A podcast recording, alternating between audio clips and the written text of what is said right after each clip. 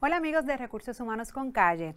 Ya está pasando como que el año bien rapidito y se acercan nuevamente las planillas, así que toca rendir, ¿verdad? Planillas de contribuciones sobre ingreso y qué soy yo, empleado, contratista, qué se supone que reciba W2 480. Bueno, vamos a hablar hoy un poco de eso y de lo que son los contratos ya sea de empleo o de contratistas independientes. Así que no se pierdan este episodio de Recursos Humanos con Calle y recuerda que para cualquier asesoría legal se pueden comunicar con el bufete SBGB Exija al 787-300-3200, Exija SBGB 300-3200 con el 787 y esto es Recursos Humanos con Calle.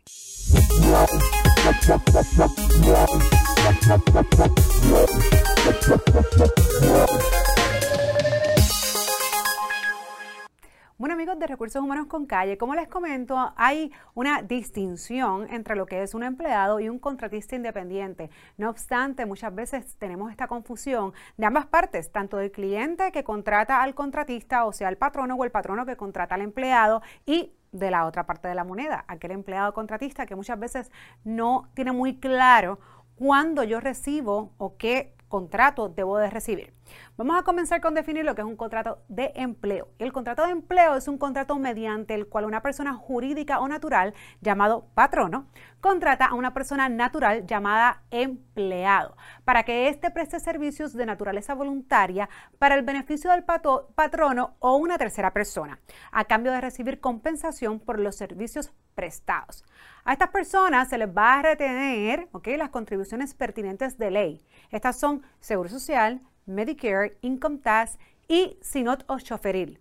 Claro, hay muchos patronos que tienen beneficios adicionales, ya sea incapacidad por, por tiempo prolongado, como un Long Term Disability, plan médico 401K, entre otras cosas. Esto va en algunas ocasiones, conlleva también retenciones por parte del empleado.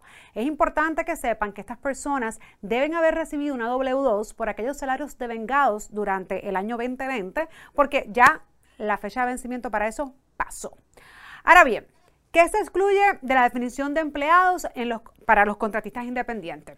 En el artículo 2.3 de la ley número 4, que es la ley de transformación y flexibilidad laboral, o la reforma como muchos conocen, la presunción de un contratista independiente es, primero, si posee o ha solicitado un número de identificación patronal o número de seguro social patronal. Ojo, todas aquellas personas que dan servicio como contratistas independientes pueden hacerlo con su seguro social personal o pueden tener un seguro social patronal, lo cual un empleado no tiene.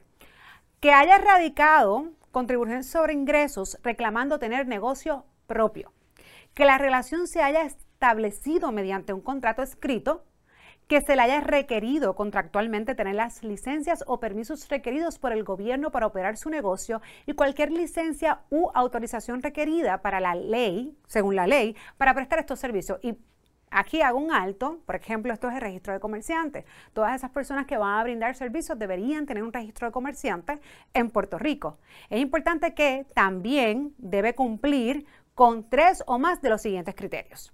Mantiene control y discreción sobre la manera en la que realizará los trabajos acordados excepto por el ejercicio de control necesario por parte del principal para asegurar el cumplimiento con cualquier obligación legal o contractual.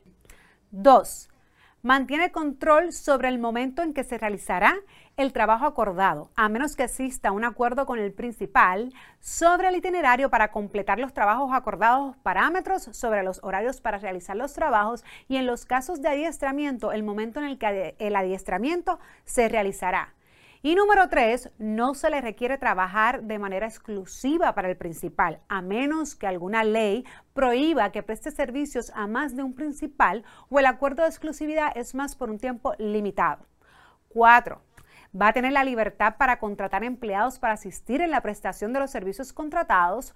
5. Ha realizado una inversión en su negocio para prestarle los servicios acordados, incluyendo, entre otros, la compra o alquiler de herramientas, equipos o materiales, la obtención de una licencia o permiso del principal para acceder al lugar de trabajo del principal para realizar el trabajo acordado, alquilar un espacio o equipo de trabajo del principal para poder realizar el trabajo acordado.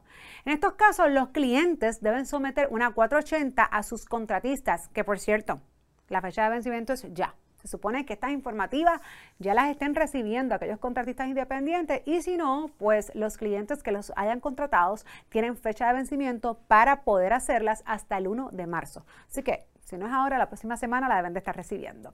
Importante, idiomas de los contratos. Los contratos de empleo se podrán otorgar en cualquier idioma siempre y cuando, ojo, el idioma utilizado sea el del conocimiento del empleado. Se presumirá que un contrato o documento de empleo firmado por un empleado, y vuelvo al caso de los empleados, se firmó con conocimiento del lenguaje utilizado y su contenido. Esto es bien importante porque en Puerto Rico a veces utilizamos mucho los dos idiomas y tenemos que recordar que aunque las personas eh, pues sean bilingües o entiendan el inglés, la realidad es que, consejo, nuestro primer idioma es el español y deben de tener eso bien claro si van a hacer cualquier documento que sea en inglés. Bueno, recuerden, por ahí vienen las 480, se supone que ya han recibido las W2, diferencia entre empleado y contratista independiente.